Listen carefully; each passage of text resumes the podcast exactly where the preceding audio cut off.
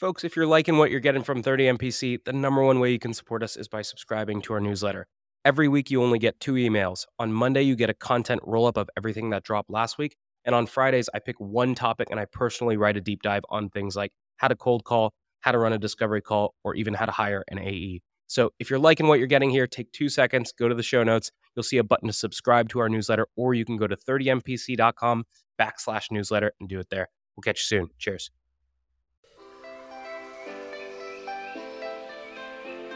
Good morning, everybody, and welcome to another episode of 30 Minutes to President's Club. I'm your host, Nick Cegelski, and I'm joined with my wonderful co host, Jen Allen Knuth. And today we have a round two with Joe Diliberto, who is an elite, elite Sandler trainer serving the Bay Area. Jen, why should people listen? Today we get into the bookends of a sales call. How we open often dictates how easy it is for us to close that first conversation. Ooh, a three, a two, a one, open this episode. Today's tip to optimize your sales day is brought to you by Boomerang. If you get an email and the action required on that email is going to take you less than two minutes to do, do it on the spot. It's not worth adding it to your to do list, having to look at the item, remember what you need to do. That's going to take you more than two minutes anyway. So do it on the spot, get it off your plate. Now, we documented our best templates and tips to help you optimize your sales day with our friends at Boomerang, and you can get that documentation for free at the link in the show notes. Here's my secret to being a sales superhuman it's auto reminders for everything. If I expect any reply from a prospect, I press Command H, and Superhuman pops it right back into my inbox if I don't get a reply in two days. That means if you handle an objection, if you suggest times for a meeting, or if you ask for cuts back on red lines, always create a two day reminder task and assume they will not reply. So if you want to follow up on time every time, you can get a free month of Superhuman by checking it out in the show notes. Today's tip to optimize your sales day is brought to you by Boomerang. Obsessive checking of your inbox is a total waste of time and brain power. Instead, commit to checking your inbox and responding to email at set times throughout the day. I'm a fan of Boomerang's pause inbox function to keep myself from getting distracted by my inbox. Now, we documented our best templates and tools to help you optimize your sales day with our friends at Boomerang, and you can get that for free at the link in the show notes. Today's tactic to triple your connect rate is brought to you by RocketReach, who provides data that lets you reach out to the right person at the right account at the right time. Every time you're reaching out to an account, pull down the contacts again. Yes, I know it sucks, but the average tech tenure is two years, which means 50% of the workforce turns over every year. So look up the account, pull anyone who was hired, and scratch anyone who was left. And one way you can pull verified and accurate data is with RocketReach. So if you like this, check out their toolkit on eight ways to triple your cold call connects in the show notes. All right, Joe, welcome back to the show. You might remember we start every single interview with your top three actionable takeaways. So let's get your three. All right. First of all, one of the things that we fall into a trap of is we start presenting our stuff before really finding pain. And, and so a rule here is never present to somebody before you know their pain. And one way to think about this Nick, is that we got to focus more on what I would call outcomes than deliverables. And if you understand that, I think we can kind of follow that first rule. Beautiful. Bring us to number two. Number two is we have a tendency to ask, How did that call go? Don't ask that question. Instead, ask, How did that call end? Because it's really important that we always have a clear next step. As a matter of fact, it becomes almost a guideline to determine did somebody qualify to be in our pipeline? Is, was there pain, and is there a clear next step or two criteria for that? Very nice. Round us out, Joe. What's number three? All right. We all get sort of, I don't know, objections from time to time. We have to recognize that objections are actually opinions. And if we think of them as opinions, it changes the way we are curious about where that came from. So if somebody said to me, Gosh, Joe, that's a lot of money rather than getting into defensive mode well, you get what you pay for or you know here's why here's why so much it's more like help me understand that better. Are you telling me that you just don't have money in your budget or you're having trouble cost justifying the solution? So those are my three Beautiful. So, one of the things that we were talking about on the pre show was the idea of the back half of a sales call. And there's this focus from a lot of salespeople on I got to get my next steps. I got to help navigate the selling process. I might have to teach my customer how they buy something. And a lot of that happens at the end of a sales call. And one of the things that you've taught me is that the beginning of the sales call is actually where I set up what happens at the end. So let's say I'm showing up to a sales meeting via Zoom and I've got my best polo shirt on, a nice smile on my face, and the customer joins. They're not late for once. Yippee.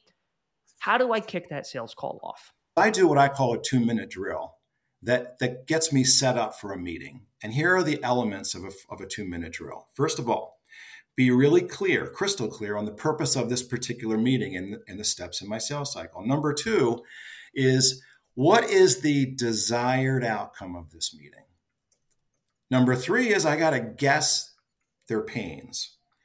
And the fourth one has a little bit to do with um, behavioral style, which I won't get into, but it has to do with am I talking to an engineer or am I talking to a, a CEO, a head of marketing? That's going to change the way I approach it. So once I have those things, I'm now ready to to build an upfront contract, which sets the stage. The way to think about an upfront contract, Nick, is that we do one in the beginning and at the end of every meeting to, to make sure there's always a, a reasonable uh, expectation for a meeting and a clear next step at the end of a meeting. So I might say to somebody that maybe I don't know four or five step sale. I might say, you know what, Nick, the good news about this meeting is it, it's it's not a decision making meeting. And if I said that, you'd be like. That's good. I don't like making decisions, especially on a first meeting. But then I might say, you know, the only decision you and I are going to have to make is should we actually follow this up with any follow up meeting with you or anybody else on your team? Is that something you'd be comfortable with? So now we're recognizing what is a reasonable decision for each step in our process. So this goes back to the definition of selling. Selling is helping people make a decision and recognizing the micro decisions. So having all this is going to make what your question a lot easier. How do we basically design the back half of a meeting. And, and so the upfront contract be what purpose of our meeting is to do X, Y, and Z.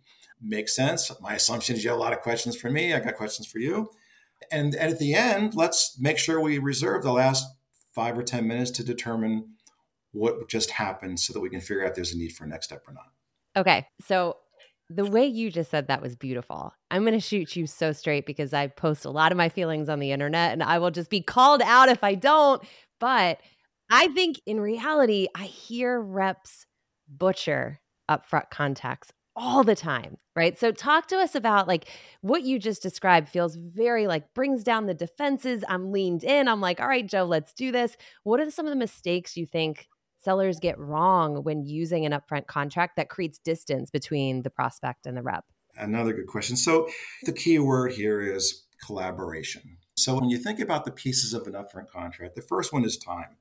You know, hey Jen, we have an hour set aside for today's call. Before we get started, is that still going to work for you, right? And yeah, I'm still good with that, Joe. Any hard stops I should be aware of? Okay, so so that was the first element is time. Now I'm going to flip it to you, Jen, if you're my prospect. You know, Jen, my assumption is you probably had a few things you wanted to make sure we covered here. Are you comfortable sharing those with me? So now all of a sudden I'm listening to you because I want to make sure if there's some things on your mind I don't want to ignore those. I may not do those things, by the way. I, I might even say, hey, that sounds important. Um, we may not be able to cover all that today. So let's discuss what a reasonable expectation would be, right? So now this is also uh, important in terms of how we're managing expectations, Jen. The word that I like to use is what is a reasonable expectation for our, the particular meeting we're in? So I might say, you know, typically we're probably going to be talking about the kind of things that you're looking for in terms of my background or my experience, the kind of clients we have. I want to make sure we get to all that. But I also want to make sure I have an understanding of your business, the challenges that you're facing, the kind of things that you guys are up against. So that when we talk about what would a potential engagement look like, it, will make a little bit more sense and, and we can kind of customize it. Are you okay with that? So now, what just happened there? What happened was I just set the agenda that says, I'm not going to talk about me until I have a better understanding about you and made sure I asked, Are you okay with that? I'm curious about what happens when you have a buyer who's visibly impatient and they show up and it's clear they're there to get three things and they've been trained by not so hot salespeople that they've just got to push for, hey, Joe, like, I don't have a lot of time here. Just give me a sense of what this costs. I'd love to like see a really quick demo and then I'll get back with you if we'd like to learn more. Can can we just do that for this meeting? What do you do when you've got this hot buyer coming in and they're not really willing to play ball or at least it comes across that way? Here's what's going through my mind. I don't know if I want to work with this guy, first of all, but I am wondering if this is really a qualified opportunity. We have this rule that I love, and that is if you're thinking something, just say it right? Mm. So so here's what I might say. You know, John, it sounds to me like you, you got a lot of things that you want to kind of cut to the chase and get to. You know, I'm happy to do that, but but I'm not sure how relevant it's going to be if we just sort of jump in that without me having a better understanding. Like if you asked me what the price is and I gave you a number, you'd probably be like, "What's that for?" And I'd be, "I don't know, I don't know. Uh, we haven't really talked about what you're looking for here." So then I might use that term that I mentioned earlier. You know what, John? Let's discuss what is actually reasonable for this time that we have together? What do you really want out of this call, out of this conversation? And if the answer is, Joe, I just want to know what your price is, I want to know what your deliverable is, blah, blah, blah, I, I might then say, well, can we spend a little bit of time on that? You're bringing those things up for a reason. Help me out. So let's assume he says, Joe, just to let you know, full disclosure, I'm talking to two other guys and you. I may say, well, first of all, thanks for sharing that with me. Hey, look, sometimes it's hard to compare apples to apples. Can, can we talk about the criteria that you're even going to use here to make those comparisons? But anything coming out of my mouth, Nick, has to be in his best interest, not just mine. Oh, I don't give away a price that early. I can't do that. Mm-hmm. It's hey, I'm happy to give you some pricing, but I'm not sure how relevant it's going to be to you. I want to call out a couple things that you're doing here early in the meeting, whether you have the coming at you hot buyer or the maybe a little more pleasant to work with buyer, you are upfront uncovering their motivations for why they even showed up on that call. And I think it's so brilliant where what you're doing is you're saying, let's do this thing. What do you want to cover? You're giving them control so that they feel like they can proceed with you, and you actually can then shift that so that you are actually in control of the call. I want to go back to something you said earlier, which was the idea of whatever you're presenting to the customer or saying to the customer or asking them to do needs to be in their best interest, not just yours. Talk to me about some common errors salespeople make in presenting next steps that might be in both parties' best interest, but maybe they're not explaining it the right way to the buyer.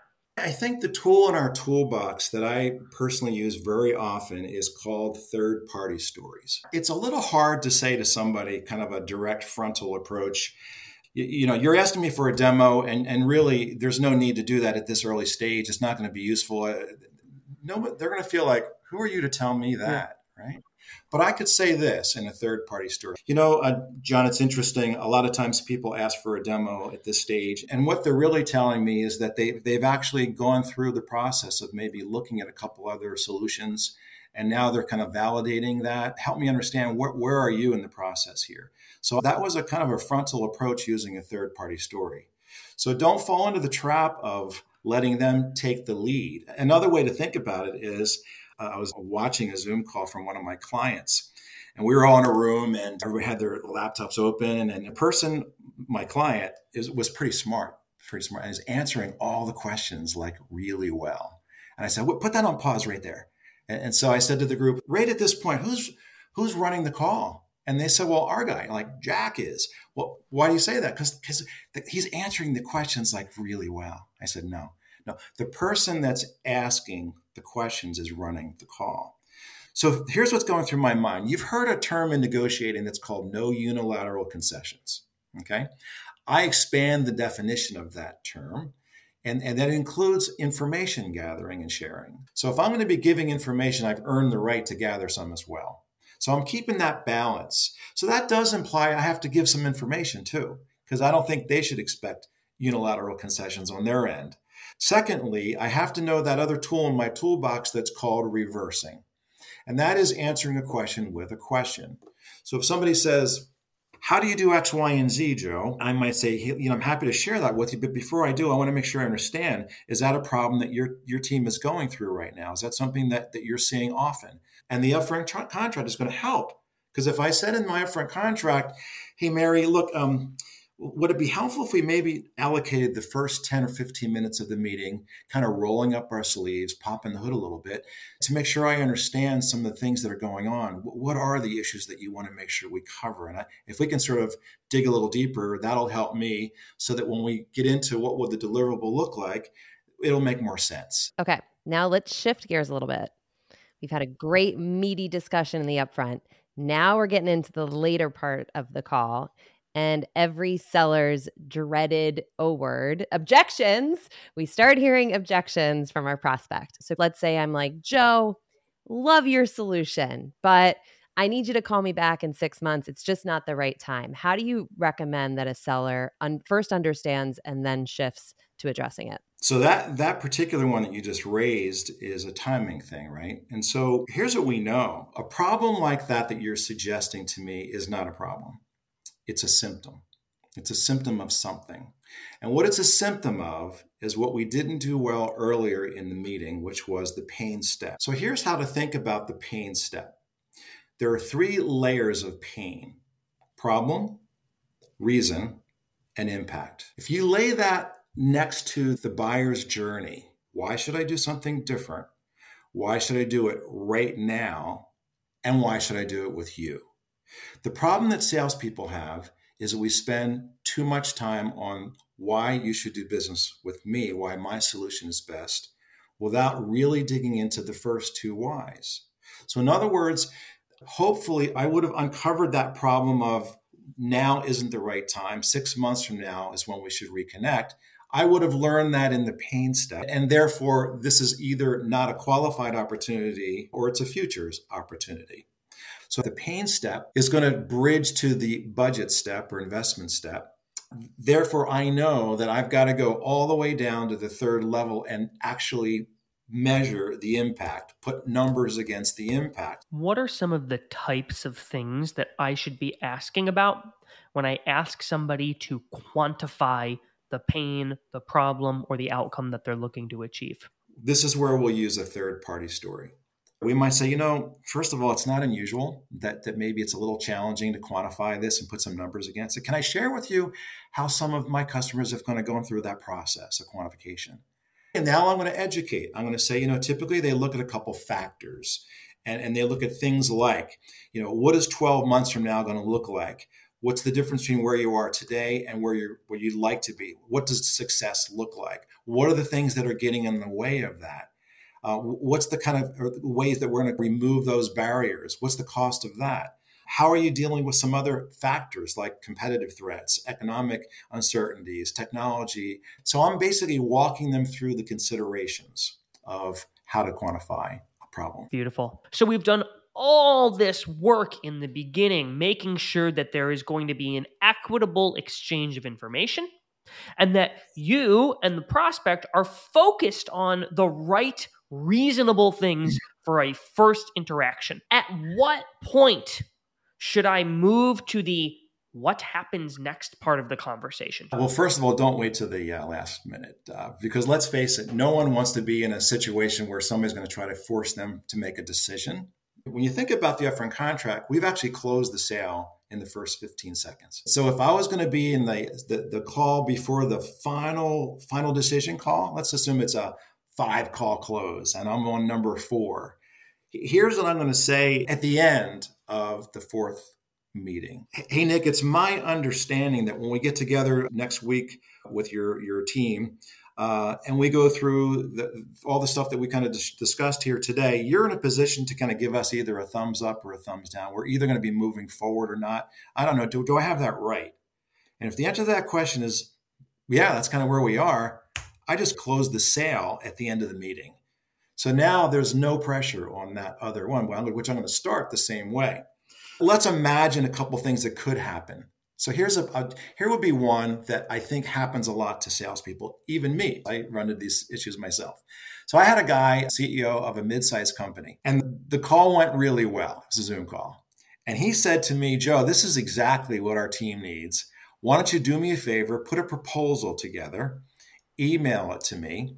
Let me run it by my leadership team. and I'll get back to you. Give me about a week or so to get back to you. Has anybody ever heard that? Can you get it to me by tomorrow morning by nine? Yeah, I could do that. I'll work on it tonight. But here's what I said instead I said, You know, John, I'm happy to do that, but can I make a suggestion? He said, Sure. I said, Let's do this. Let's put a meeting on the calendar. I'm going to draft an agreement with some options in it that we can go through together. So when we have our meeting, let's roll up our sleeves together. We may need to fine tune it. I'm sure you'll have some questions. And at the end of that, we'll probably have something that's pretty close to what you're looking for. Is that something you'd be comfortable with? And, he, and of course, the answer was, well, yeah. And we did that and, and was able to get that new account. That pivotal moment changed everything. Make sure we save the time to talk about clear next steps. One thing that I'll point out is you do such a good job of removing the pressure from the other person by even your language there was, hey, would you mind if I made a, a suggestion? And no one's going to say, no, I don't want your recommendation. I don't want your suggestion. And that opens them up. Maybe Joe might know what he's talking about, and I should listen to his suggestion or recommendation. And my suggestion to myself is I need to book Joe for an hour and a half for the next interview because this is so good, but we are running out of time. And so we got to move to the final question. And the final question is this, Joe. We talked about a lot of really great things salespeople should be doing. Now I got to ask you about a shouldn't. And so my last question is what is one bad habit that you see a lot of salespeople exhibiting that you think they need to break because it hurts them more than it helps? Well, this is aligned to what we've been talking about for the past half hour. And here it is don't be a question answerer. Don't be a question answer because here's the deal. It's going to make you feel really good to answer questions. It's great for our ego. We love it when we hear, wow, you really know your stuff, but it's not going to make you any money. Show people you're smart by what you ask, not by what you say. Beautiful. Joe, thank you for joining us. Everybody make sure to go connect with Joe on on LinkedIn, send him a note. He's he's been really helpful to some of our 30 MPC listeners who are looking to upskill their sales skills. So, Joe, thank you for joining us. Everybody stick around for a 60-second recap coming up soon. Today's deal acceleration cheat code is brought to you by Pipedrive, which is a CRM built by sellers for sellers. The best way to drive your pipeline forward is to every single day pull up a list of all of your open opportunities and look at each opportunity by stage and think, what can I do today that will increase my likelihood of winning this deal? That's how you keep your ops moving forward in between meetings that you have on the calendar. Now, we documented five cheat codes that can help you cut your sales cycle in half with Pipedrive. There's a link in the show notes to steal them. This week's actionable prospecting tactic is from 6sense, who shows you the prospects who are most likely to buy so you can get more meetings with fewer activities. Personalizing cold emails requires you to only change the first paragraph in a trigger template. All you have to do is tie the research to the problem you solve in paragraph one, and then switch that out while you leave paragraphs two and three, your solution and call to action, exactly the same. And so we are giving you six of these trigger templates with our partners at 6sense. The link is in the show notes. Today's prospecting tip is brought to you by Woodpecker. When you're sending a sales email, you generally want to avoid putting punctuation in the subject line. If you've got an exclamation point, it makes it seem like you're shouting at them, look at this amazing offer. And a question mark just smells salesy. So avoid punctuation. Now, if you want to steal my full sales cadence from my friends at Woodpecker, there's a link in the show notes for you to go get it and try it for free. Your ZoomInfo actionable insight tactic is called Jane's Moving Up. Why? Because that's the email subject line you'll use when you get a real time notice that your prospect Jane just got promoted. From there, in the email, explain how ZoomInfo helps rising sales leaders win their first 90 days on the job by highlighting coaching opportunities or supporting a team wide prospecting push. And you can try out this trigger based email template for prospect promotion and four other scenarios inspired by ZoomInfo's go to market plays. Link in the show notes. Our top four actionable takeaways from this episode are number one, the person asking the questions is the one running the call. While it can feel really good to respond to rapid fire questions, bring it back by seeking to understand the why behind the question that they're asking. Number two, objections are opinions. Instead of jumping in to overcome them, first seek to understand them by identifying if the objection is rooted in a lack of clarity around why should they change why now or why us? Number three is the two minute call prep drill. When you're preparing for a sales call, you need to know the purpose of that interaction, your desired outcome, You need to make a guess at the pains or the problems that they are dealing with. And you need to have a hunch of what the other person's behavioral style is going to be. And then number four is in any sales conversation, you cannot have unilateral information concessions. The exchange of information between you and the other party needs to be equitable. And one way you can do that is by reversing, which is answering a question with a question. That's it. Jen, how can people help us out? If you like this episode, smash that like button, subscribe, and hey, share it with your friends. What if we don't have friends? I'm thinking of Armand. Thanks for listening, folks. We'll see you next week.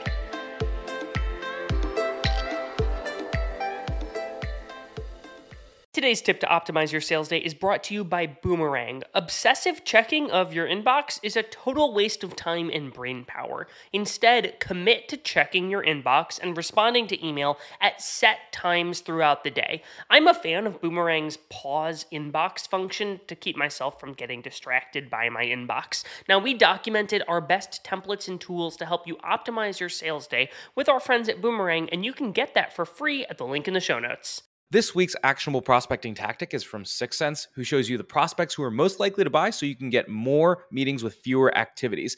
Personalizing cold emails requires you to only change the first paragraph in a trigger template. All you have to do is tie the research to the problem you solve in paragraph one, and then switch that out while you leave paragraphs two and three, your solution and call to action, exactly the same.